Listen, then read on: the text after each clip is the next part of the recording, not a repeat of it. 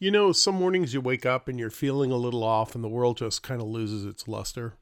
Eh, those days, I find it important to have around me reminders of how I am actually fortunate enough to live in the age of miracles and wonders. Think about it. In my pocket, I carry a supercomputer that does everything from act as my wake up alarm in the morning to turn on my lights in the office, which is actually in my garage because I live in the era of working from home. And that uses electromagnetic waves broadcast in the air to connect me with the ever growing repository of all human knowledge from any place at any time.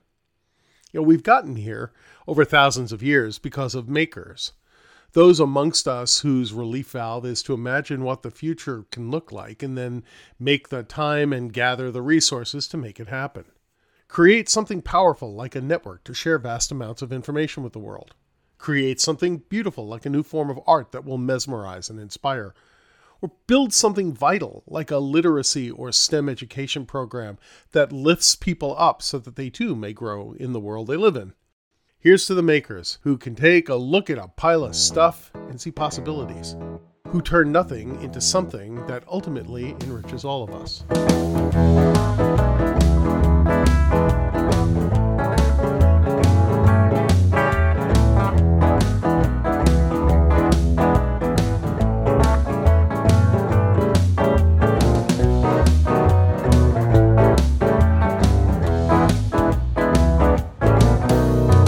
Kelly Cheatle is a materials and process maven who specializes in visual storytelling and innovation. She is the artistic director of Airigami, a creative firm that specializes in colossal, experiential, and dimensional illustrative projects built from modeling balloons. Along with her husband and partner Larry Moss, she leads teams of artists and community volunteers to construct ephemeral installations that enchant diverse audiences of all ages. Their unique fine art and award winning illustration work has been showcased around the world. Hey, Kelly, thanks for coming on the podcast. Thanks so much. Um, tell the audience a little bit about what you do. Uh, well, what time is it? Because that answer varies based on time of the day or week or month it is. But uh, right now, I am currently an artist. Um, I am a maker. I am a thinker. When I go home, I'm a mom. Um, uh, I'm just someone who gets stuff done or gets lost in stuff that she should be getting done. So that that's who I am. okay. You are the artistic director also for a company called Airigami. Yes. What does Airigami do? So Airigami specializes in large scale installations, fine art illustrations, and commercial uh, commercial illustrations and stop motion animation entirely out of balloons. Oh, neat. You do stop motion animation as well? Oh, we do a little bit of everything. Generally, the Airigami stuff focuses around the balloons as the medium, but uh, we kind of see what happens and, and what we need to do. We've also played with food before. that's that's kind of cool. So, um, how big is a large scale installation? Ooh, the the largest pieces that we've done can be as tall as forty or fifty feet in height um, you know, at least that much, and like you know, talking like actually probably longer than that, uh, probably sixty feet tall. Now that I think about it. Wow. Um, and you know, like we filled up entire mall atriums with uh, multi-level sculptures. We've done uh, quarter scale models of space shuttles. We've done huh. huge immersive installations. It, it really runs the gamut. Very cool. These are all commercial contracts. Do you do? I mean, I don't know. Does anybody do balloon art for the sake of doing balloon art? That's always hard to say. Um, most of the time, we are hired by a company or a uh, you know maybe a civic group to create a piece. Uh, okay. Uh, to get people excited and get them all together. Um, but sometimes there are pieces that are made, you know, out of love and inspiration versus just, you know, financial, you know, paying the bills sort of things. Yeah. Are, are these all like do you fill all these balloons with helium? Do you use just regular air? I mean, I guess explain a little bit about the the art form itself and what it what it's like. Because I'm, you know, I've seen the we take a bunch of balloons and we make an arch kind of yeah. thing. But yes. I but I've I've looked at your website and I've seen some of the really amazing stuff that you've got uh, listed up there, and I'd love to understand the process a little bit more. Yeah, this is this is going to be a, a, bit of a challenge. I would suggest that you know uh, after you're intrigued by this podcast, that you go check out our, our website at airigami.com. A I R. Yeah, yeah, yeah. Um, yeah, I'll put it. No, it'll be it'll be I, in the uh, the show notes as well. So, um, so what we do is we create artwork using uh, primarily latex balloons, but occasionally we do use uh, foil balloons. I've actually been playing with those a bit, um, and now I've sort of accidentally become a, a bit of an industry expert in uh, modifying and manipulating foil balloons. Huh. Um, but we combine multiple smaller balloons into uh, large scale sculptures. So a lot of um, it's almost it's similar in a way to basket weaving and fabric making um, and also garment making uh, the okay. way that we use the balloons because you have to put together smaller pieces to make larger flat or curved panels that are then shaped into larger structures. Okay. So you have to have a little bit of architecture in your background, right? You have to understand how to build a building, right? Or how to at least build a structure. Yeah. Um, to, there was a lot of um, sewing and, and cloth and and soft sculpture in my background. It's kind of okay. funny because one of the first projects I started working on with my now husband Larry, um, who's my partner, he started the business. He was doing um, large scale sculptures and and other pieces for decades before I came along. God, that makes him sound really old. He's not that old. Although I like to tell him he's that old. Um, but it, uh, balloon dresses, I'm sure folks have seen some of those before. So this was like maybe a decade ago where balloon dresses were just starting to become a thing and he got invited to a fashion show and was like oh larry we want you to make a balloon dress. And my husband ever the nerd um, huh. like i can't do this without you know i don't have a fundamental understanding of how dresses are made. You know like i need to know that first. I need to know how fabric moves. Um, but thankfully since i had a little bit of that in my background um, the two of us worked together and you know recognize the the pieces and parts that go into making a dress and then how do you translate that into being made out of little tiny air-filled sausages um, yeah. still have it flow and move the way that a real dress would? So so that's one of the first projects that we got to do. Most people start with a dog. I started with a ball gown. That's funny. That's fascinating. I, I, I, as, as i'm sitting here thinking about it i'm thinking to myself okay so you have to build you have to be able to build structures that can flow and move like cloth and then you also have to build structures that are so massively large that they have to be rigid enough to stand up, mm-hmm. right, on their own. And, um, you know, I don't know that I could come up with ways to do that. It's just, it's just amazing to think about it and to think about building that kind of stuff and the creativity that goes into it. So that's very cool. The nerd part of me loves that sort of thing because, I mean, you'd be surprised at how many places balloons show up in you know, not necessarily the squeaky toy balloons, but like the, you know, inflated devices show up in our um, in our lives and in our like scientific exploration. You know, it's great because they pack so small until you fill them with air. Yeah. So they use balloon architecture or engineering on the space shuttle. They use yeah. balloon engineering to you know get to the little corners of your heart. Sometimes you know there, yeah. there's all sorts of things we do. Yeah you know being a I'm I'm not a physical engineer. Being a computer engineer though engineering is all about looking at a problem and then coming up with creative ways to solve it right? Mm-hmm. and whether it's using physical laws or or whatever it's just figuring it out. And I, I just I'm just imagining how much fun it is actually to walk into a room look at the drawing of what you're trying to create and go okay, now how the hell am I going to do this? And then experimenting around with different materials and, and all of that. So I that's just truly awesome. Uh, do you work out of home or do you have like a warehouse kind of uh, thing? How do you uh, how does the business run? So we have a studio in downtown Rochester. It's about three thousand okay. square feet. Okay. Um, and it's divided out. Right now, it's kind of a it's it's been a year, so it's not yeah. as divided out as it was. okay. Um, but uh, we've got a large area for building uh, the big structures, for photographing them, um, and doing some of that video work. And we've got an office area, and we also have a little bit of a makerspace set up because okay. a lot of what we do, you know, there there's not really equipment for what we do, so we end up building a lot of the things that yeah. we need to make something happen. Okay, so here you are. You're in. You have your business. You're building these large balloon structures for events and things like that, and then and then COVID came along and kind of shut everything down. Um, did you do you have a uh, how many people work as part of your business? Is it just you and your husband, or do you have other people? Currently, it's it's mostly my husband and myself, and we Yeah. have some people that we're starting to bring back. Um, you know, from a purely selfish business perspective, you know, prior to COVID dropping in the U.S., um, you know, things were really things were really going well. You know, like we had a full time assistant office manager, we had a full time uh, or two two part time office assistants, like just to help with general um, production and you know following me around so that when I inevitably drop something that I'm in the middle of working on, they put it away.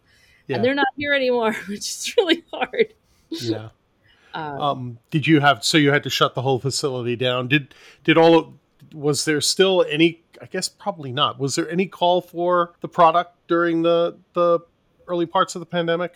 Well, so as soon as we got word of the, you know, actually it was interesting. So we probably caught wind of something going on faster than, or at least the the intensity of what was coming. We were more aware of sooner because we've got friends all over the globe who are in this job, and their calendars were instantly emptied. Like we went from having an entirely full calendar for 2021 to Yeah. having it completely empty in less than a week Hmm. uh, we had um, and rightly so like i am not you know when it came down to this i was as soon as i i kind of like took a look at what was going on and understood even the beginnings of the scope of this i was just like shut it down Yeah. shut the whole damn thing down everybody stay in your house and if we just all buckle down and do this we'll be Yeah. fine but if we don't pay attention we're gonna be where we are now Certainly made it all take a lot longer. Yeah, Yeah, I think.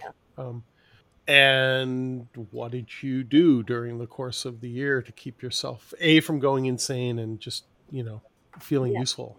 so at first once we got over the initial shock it was like okay so what what's next like what's needed because Yeah. you know yes there's the thankfully we have enough let's just say that so that Yeah. that way while this was terrible it was not um you know we we still had a roof over our head and food on our plate Right. um, so once you have that then you start looking outward and figuring out well at least for me like Yeah. who, who needs what um, so you know seeing that there were shortages of masks seeing that there were shortages of ppe um, and being a nerdy maker type person um, and i think the, the callous recommendation of a well a bandana i think yeah. not Yeah. a bandana if you don't have anything else it was like Yeah. that i think that was a call to arms for a, a lot of maker type people so i started you know designing simple to sew masks and also simple to no sew masks so that that way people had something to cover their faces with that was you know slightly better than a bandana um, Okay.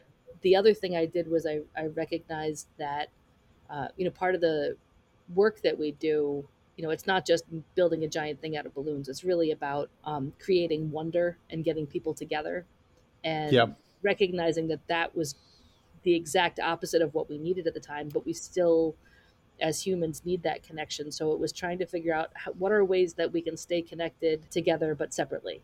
Um, Yeah. so I, I made a little online antisocial art show where I encouraged people to stay at home, and this was at the very beginning too, um, and use whatever art supplies you happen to have on hand to make something, and Okay. then share it with a hashtag, and we'll all make something together, but separately. That's Uh, cool.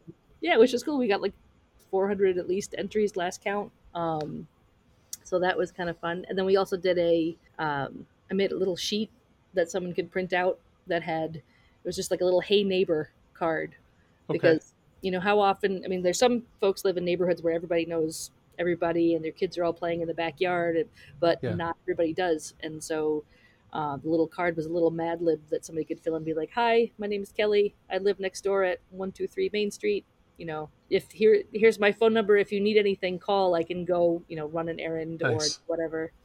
And then that way, it's not like it kind of takes some of that awkwardness of like, "Hi, I've lived next to you for five years, but we haven't said anything." yeah that's my uh that's my world i grew up in i grew up in new york city so i lived in uh an apartment building complex of like you know four six story buildings. And Mm, i knew people on i knew like maybe 15 of the neighbors mm-hmm. out of all of it. My entire time growing up it was just the way it was. So i like yeah. that i like that idea. Uh, so how many masks did you wind up did you produce masks or did you just produce plans for masks? well so here we are now. Um, so i'm more i think the way that my brain works i'm more focused on coming up with a design and coming yeah. up or, a reproducible design not necessarily in the production yeah. so my you know job that I, I, I took on was designing the a mask that had you know pretty comprehensive coverage. There were several masks actually. One that yeah. had pretty comprehensive coverage that was a sewn piece. Um, and I worked with a couple people across the country just virtually designing that and testing that out.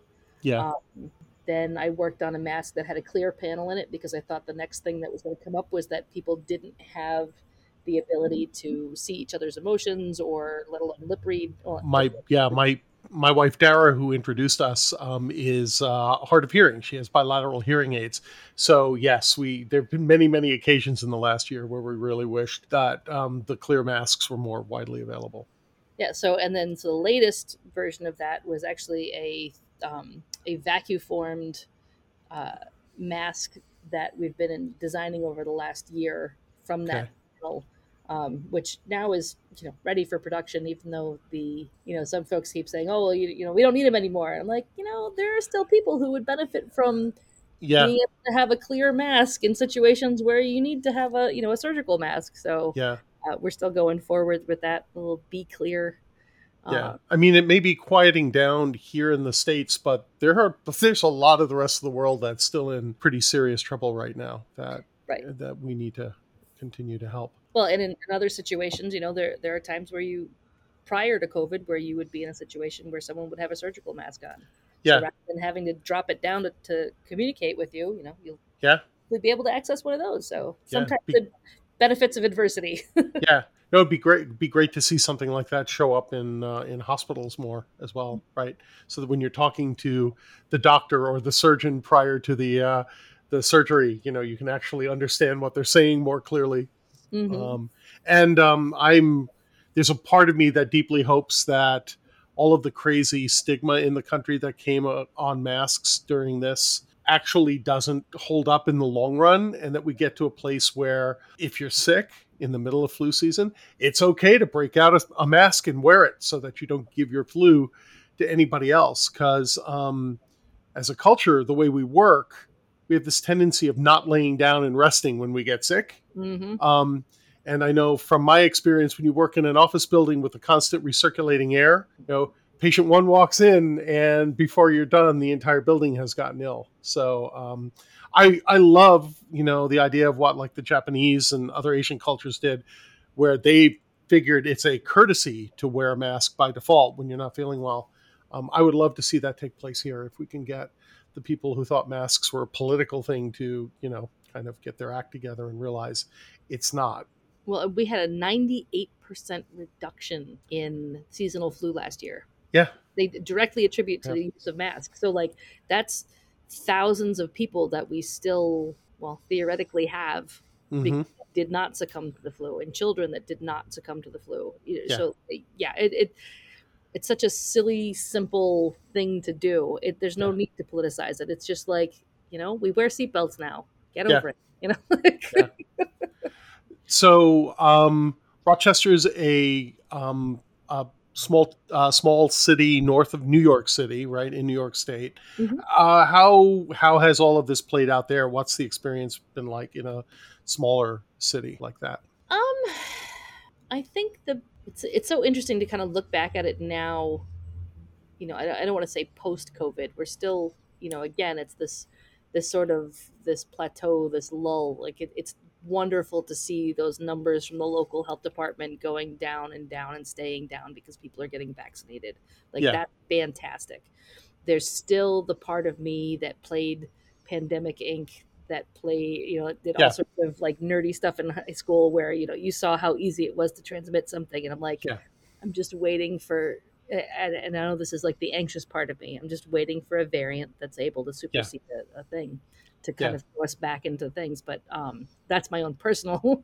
I'm, I, I, I play the same scenarios in my head. I'm, I'm cautiously optimistic that we'll have a good summer, and I'm worried about the fall again. To be honest, exactly, exactly. Because yeah. that yeah. that would honestly that would be, well, that would be terrible humanity wise. Yeah. Um, business wise, you know, another another big hit like that would spell the end for a, a yeah. lot of businesses because at that point it's going to be like, nope, I've played this game. I hustled yeah. the entire year and I'm not doing it again. Yeah. Yeah. I'm, yes, you're absolutely right. I'm, my biggest fear is if we do have another serious uptick, we will not be able to shut things down the way we did and, and lock down. People just won't do it. And so we'll start to see a greater um, hit on life and and people's health you know and a lot of in in my opinion a lot of the the shutdown and the the extreme preparations that we had to do over the course of the last year were guided towards protecting the medical system right? Because we had hospitals that just didn't have enough mm-hmm. excess capacity to support this kind of a surge. And um, we still don't right? We haven't solved that problem and i don't know if we ever will because that involves throwing money at something that doesn't necessarily it's like an insurance policy right? It doesn't return anything until you absolutely need it but you want to go through your entire life without ever having to need it. You know what I mean? It it's I mean yes and no. You know, the, I was just watching an interview with with Jon Stewart and he was he was lamenting that, you know, we weren't uh, he was hoping that like the 1918 flu pandemic that there was something that uh, you know people had they had suggested back then that that was different than than what we suggest now then so he can like blame it on on that that we haven't learned anything yeah. if anything the science is there we understand the things you can do to prevent this like the things yeah. that you do to prevent this costs a dollar yeah absolutely it, Absolutely. it doesn't cost like thousands of dollars in, in hospital infrastructure. It, it's the prevention. It, once you once it's out, yeah, like, that's the most foolish way to fix anything. Like, do you yeah. let the toddler run around with the paints, or do you put yeah. the paints away? Yeah, you're like, absolutely, absolutely right. Absolutely right. If if people had just said, "Yeah, you know what? I'm going to grab that paper mask and I'm going to wear it," and if everybody had done that right from the very beginning, this would have been a totally different play out. But do you think people have learned enough and got? I mean, the country's a little crazy right now. A little crazy. It's I, a lot crazy. I don't want to. I don't want to play into that that meme. Okay. Like yes and no all at the same time. I think yeah. I think people I think a person is smart. I think yeah. people are dumb. like when it comes down to it because yeah. if if you can connect to people on an individual level yeah and you can convey the idea that this is not a political thing this is a human thing like yeah. hey there's this thing that could, if it doesn't kill you, make you feel really crappy for a few weeks and yeah. make it really hard for your family. And it's really catchy. And it's actually really simple for us not to be inconvenienced for a really long time if we yeah. all just kind of do the same thing at the same time. Like, look at New Zealand. Look at New Zealand. Yeah, uh, oh, I know. Yeah. I love her. Yeah. No, ab- absolutely. Absolutely. Okay.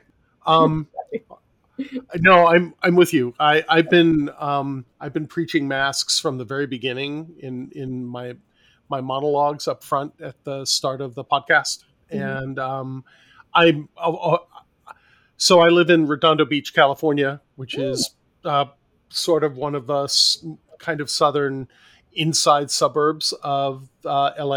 I mean, LA is this massive city that's basically totally unlike any other city on the east mm-hmm. which is a hub and hub and spoke kind of thing. We're just massive spread, and uh, some of the neighboring cities here uh, by the beach, and some of the ones that are just to the south of us in like Orange County, had this big weird political reaction to masks like it was their freedom was being infringed upon because they had to wear them and it was incredibly frustrating because you just want to look at them and go, no, it's it's you know, it's common sense and it's common courtesy. If I have a disease that passes through my spit and I spit on you all the time, there's a really good chance you're going to get sick, right?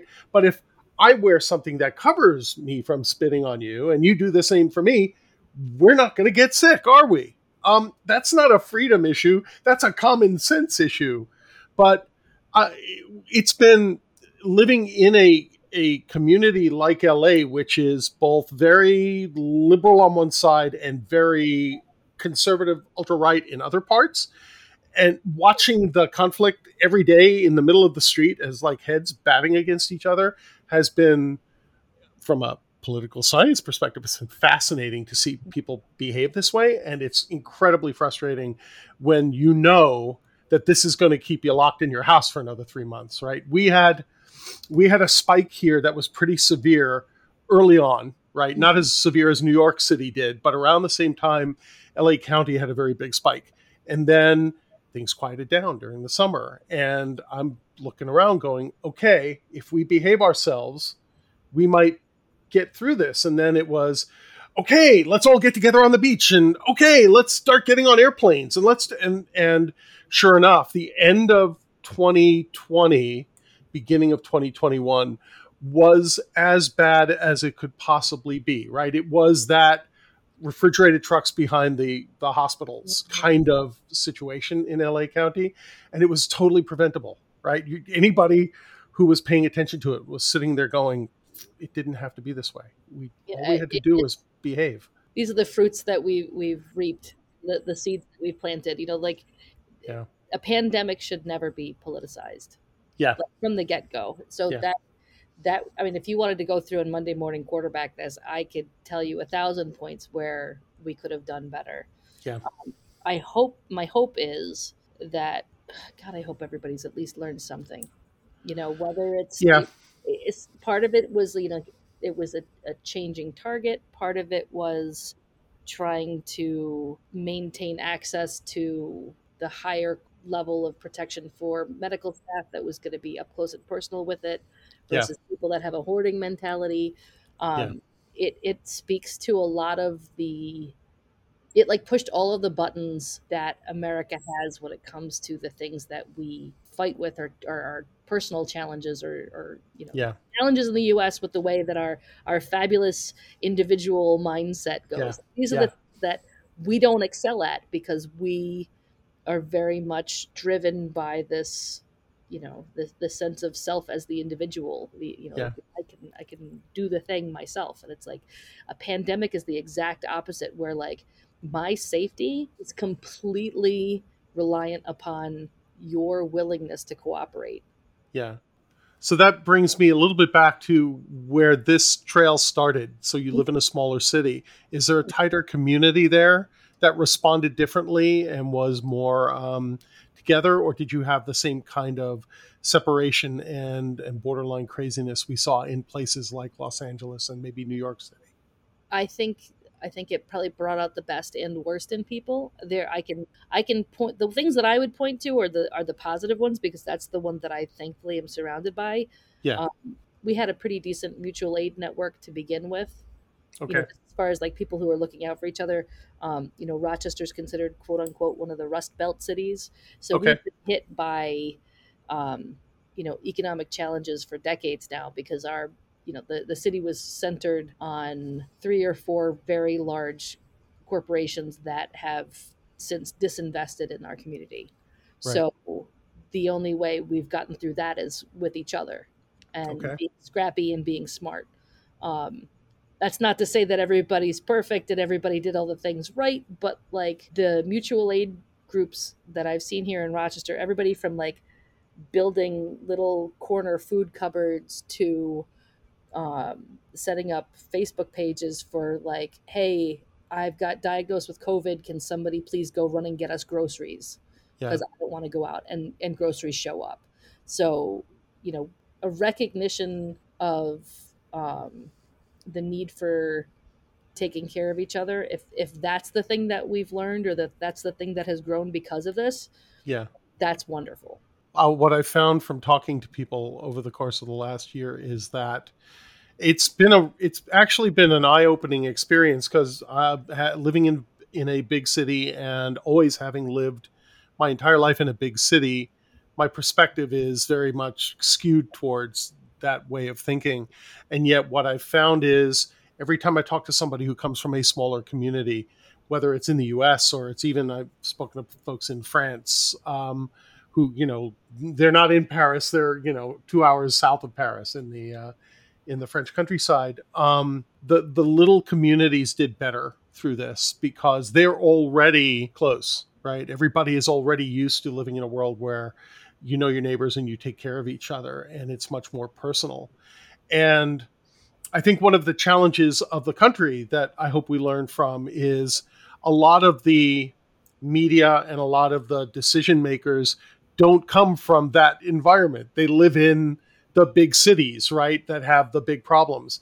And so, uh, somebody who lives in a, a, you know, 30 miles south of Sacramento in California can deal with the rules to the pandemic differently than people who live in a county that has 40 million people in it right they they they don't have to be mandated to wear a mask all the time they know when it's the right time to do it because most of the time they're not coming into contact with other people and and and so one of the things I've learned just from talking to people in the last year is that having a I, I, I don't want to play into any of the political memes, right? But I'll use the term coastal elite perspective because I live in one of the big cities on the coast, mm-hmm. is not the way to be. We have to be open and listening to everybody, right? That doesn't mean I want to be, you know, on the other side of the spectrum. I, I, I tend to try to ride in the middle, but I've definitely learned that just because we have to do things a certain way here in a place like Los Angeles in order to get through doesn't mean that same rule has to be slammed on the guys who are living in, you know, the Central Valley of California. They have a different life and a different way of contact with each other. And just because they're doing it differently doesn't mean it's wrong. And so I think you've got an interesting point there because it, it really comes down to, I mean, you know, like I was saying here in Rochester, there are, for as much as we are one community, we are an assemblage of, of multiple communities that overlap. Um, and because of that forced resiliency that we've had to develop because we've been disinvested from uh, yeah that's that residual skill remains. So yeah. when you've got an environment where you know you can dial up what you need with your you know, you know your Amex card and a phone. Yeah. That system breaks down because the people that generally provide that aren't able to. So much for your Amex card. That's not going to yeah. get you what you need when you need it. Um, yeah.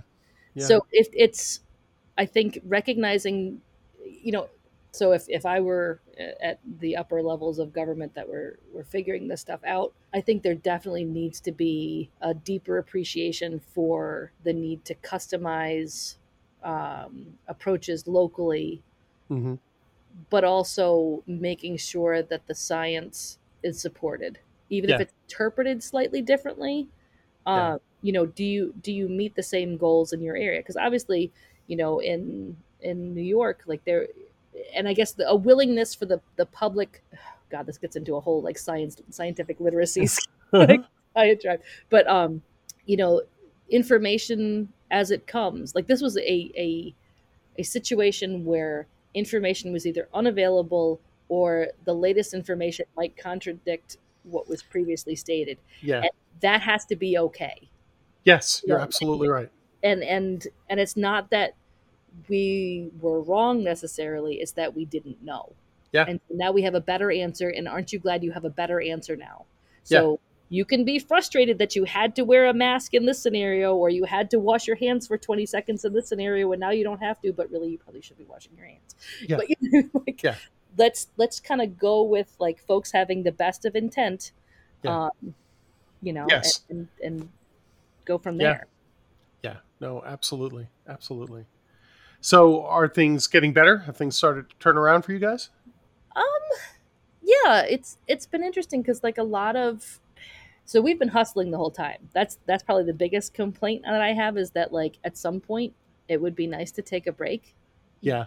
But I don't know that I'm going to be able to afford myself the break that I need yeah. slash deserve slash whatever because you know there's this push to catch up or or not yeah. to lose ground that I fought so hard to hold on to.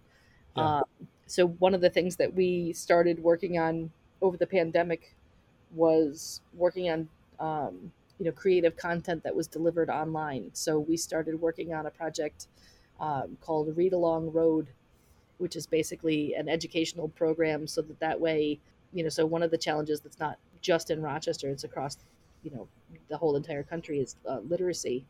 Yeah. Uh, and in and in New York, I think I'm gonna I'm gonna butcher the numbers if I try and quote them, but like I think uh, to be considered.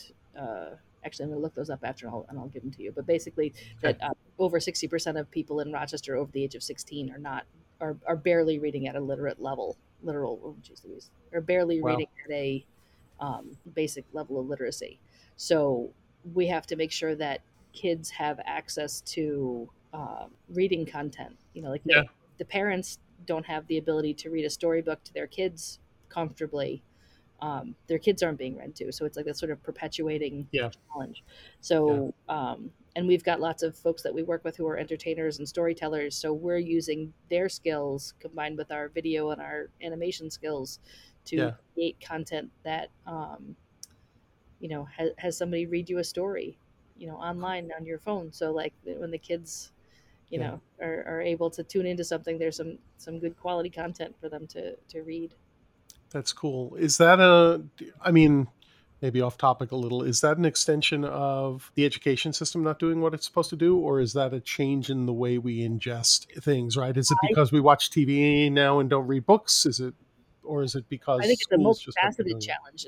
Literacy is, um, you know, I am a privileged white woman who came from privileged family. You know, like my, I, I mean, my grandfather was a tool and die maker. He he graduate. He got a. He didn't graduate high school. He got a GED. Um, Yeah. He obviously was able to read, Yeah. uh, but he made sure his. You know, he made sure, but he also had the resources to make sure that Yeah. all of his children went to college. So, like, I was read to all the time as a child. So I, I like I was reading at three.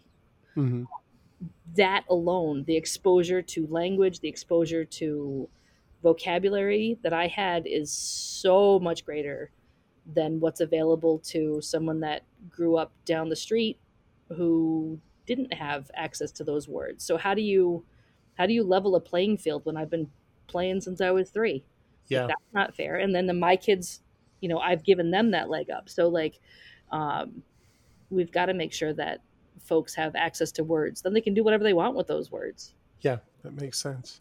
Um, how are you feeling about the next six months? Curious. Yeah. I mean, optimistic, exo- curious, optimistic, and exhausted. Okay. Um, I, I'm curious to see, you know, where the business goes. I'm curious to see, you know, like right now it's this sort of like, all right, now we can go back to work. What do we want work to look like now? Now yeah. that we're not hustling, what do we want to do? yeah. Um, and is it the same thing that we wanted to do in January of 2020? You know, Yeah. And so, what does this life look like? That's that's very interesting. I, I'm going through some of that myself in my world, uh, mostly because I'm, I'm historically I'm a I show up at the office, I work my 50 hour week sitting in an office somewhere, and then I come home and and that's where I try to do my separation between work and my personal life. And now I work in my garage, right? Mhm. And I and um, I'm fairly convinced that the company I am working for now will never reopen their offices again because they don't need to, right? Um, and I'm wrestling internally with the I don't know how I feel about that, um, and I don't know whether that means I should be considering other opportunities or I should be figuring out how to adjust myself to get used to the idea. Um, so it's yeah, it's a it's it's whatever the new normal is going to eventually fully develop out as is um, an adventure so far. That's scary with all the things that come with you know wandering into undiscovered country before. Um, we'll have to see what comes out of it. Well, it's it. I think you know it's easy to point out all of the terrible things, uh, and it's going to be like completely lost in the terrible things that happened during COVID, especially if you had um, either a terrible experience yourself, or lost a family member, or lost Yeah. a friend. Yeah. Um, but when do you get the opportunity to just do a full stop, whether it was Yeah. for like three days or not? Um, Yeah. Or, Yeah. three months or three, you know, and you know, my heart goes out to the folks that are in essential Yeah, because Mhm. they haven't had a break. Yeah. and Yeah. they were they were kind of forced into work for the rest of us yeah, you know, at their own risk because they didn't have access to the means to kind of, you know, yeah, ca- take yeah, care of families without it. So, like, yeah, how do we but with that information i also like it, it's also heartening to see like you know these big chain stores and big chain restaurants are having to raise their uh, yes their pay scales because people are, are saying nope i'm not Yeah. going i'm not Yeah. doing this so it, it's it's like a general strike without a general strike yeah yeah. It's it's it there is definitely something re- refreshing about seeing people stand up for themselves and saying i'm not going to just settle. And i and i hope that that movement takes and it continues right? I hope it doesn't get to a point where all of those people are then forced to go but i have no choice now because it's either feed my family or take take the bad deal right? I hope we and, and it's can interesting to see how how things like that the um you know the pandemic relief that was sent to families Yeah. how that you know that $300 can make such a huge difference in people's lives something that is Yeah. so relatively small quote unquote Yeah. Um, Yeah. you know that means the difference between somebody saying you know their house or not that means the difference between somebody having healthy food on their plate or not and why are we not doing this in general you know Yeah, I know. Uh, the pandemic has been. Um, I mean, it amplified the the the disparity more. I mean, the you know that disparity in this country has been there all along, and it's been building and building and building probably for decades.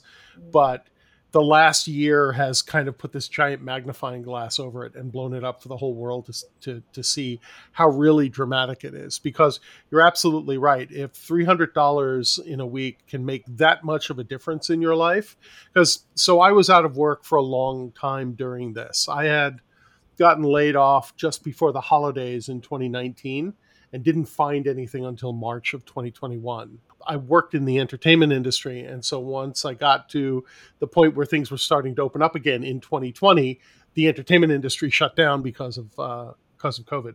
And um, I know what it's like to be on unemployment. And for me, anyway, it was always uh, a- a long view to a cliff.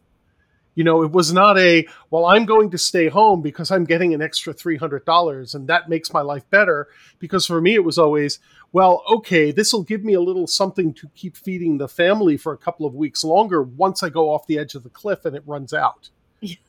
Right? Because it was always going to run out. There's always an end to it. It's not like it's just, you know, hey, we're going to pay you now for the rest of your life. So don't worry about it. I mean, and people Um, sitting on that three hundred dollars.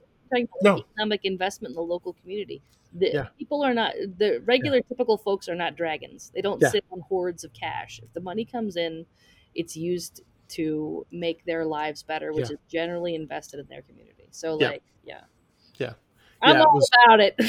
yeah, I, I hear you. I hear you.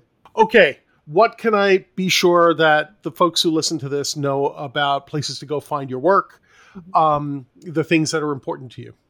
Sure. So there's a couple of places you can go online. So airigami.com. So that's Mhm. A I R I G A M I. Kind of like Mhm. origami, but we make it with air. Uh, and that features all of our super fantastic giant sculptures made entirely out of balloons. Um, you can check us out on Instagram, on Facebook. We pretty much have, you know, slash airigami wherever. And you do projects everywhere, right? We're not, you're not We- just in local. Oh yeah, we go. We theoretically we travel the globe making giant installations. I would love to come to your town and build something really cool. Get you know now that we can safely get folks Yeah. together, or once we're sure we can safely get folks together, I would love to build something big for for you, and actually even have people come together and, and build things together. Um, I think the the the magical thing about our work is um, we create wonder. So we were talking all about how, you know, people are divided and people are frustrated with each other and they're not talking to each other.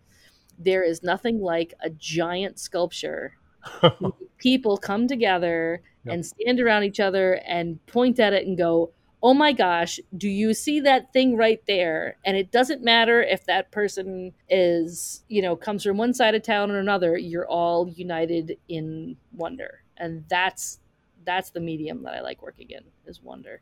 And then let's see, shameless self promotion. Oh, you can go to readalongroad.com and we're right now we're looking for funding in order to kind of get that off the ground. Um, and you can see a sample of the the work that we've created. We've got one video up there with uh, Almeda Whitus, who is a a, a treasure as far as you know storyteller performer. Uh, Yeah. You just you just feel like grandma's reading to you on the couch, and it's just a nice, warm, happy feeling. So if you guys can help us do that, that would be amazing. Awesome. Yeah, and and other than that, just be nice to each other and recognize we're all coming at this from a very different set of experiences and and assets and deficits and you know, I think we all just want to kind of be able to have dinner with our families and maybe some friends and relax every once in a while and if we recognize that maybe we'd get along better Yep. Good, good, good way to go out. Kelly, thanks for taking the time to talk to me today. no problem and then, do you mind if i like I, I've, I pulled up the website with those numbers on the on the one thing so that way i can sound like i know what the heck i'm talking about Oh, sure. No, go right ahead. so yeah so in the united states it turns out that um, 68% of fourth graders read below grade level so right here in new york state uh, you know anybody or not anybody we've uh, sorry right here in new york state um, you know an adult reading at a fifth grade level is considered functionally illiterate so in Mhm. rochester uh, 57% of our residents age 16 years and older read at a sixth grade level so that's barely above functional literacy. And literacy is really the key to unlocking so many things from health and wellness and um, development. It's everything. Yeah, it is. It's everything. It's being able to uh, understand, right? I mean, it's there's an irony in it. We live in we live in one of the most fascinating times for availability of information, right? I mean, I carry a device in my pocket that gives me access to all of the collective knowledge of mankind for a millennia in theory because we're collecting it all and putting it out but people have to a be able to read it and b be able to digest it in a way so they can separate the wheat and the chaff right know what Well, and not know, only that, but how much information and how much knowledge are we missing out on because someone can't converse with us in Yeah. that written format? You know, these Yeah. are people that are not dumb. These are very smart people. Yeah. Just can't read. So Yeah. how do we make sure that everybody can?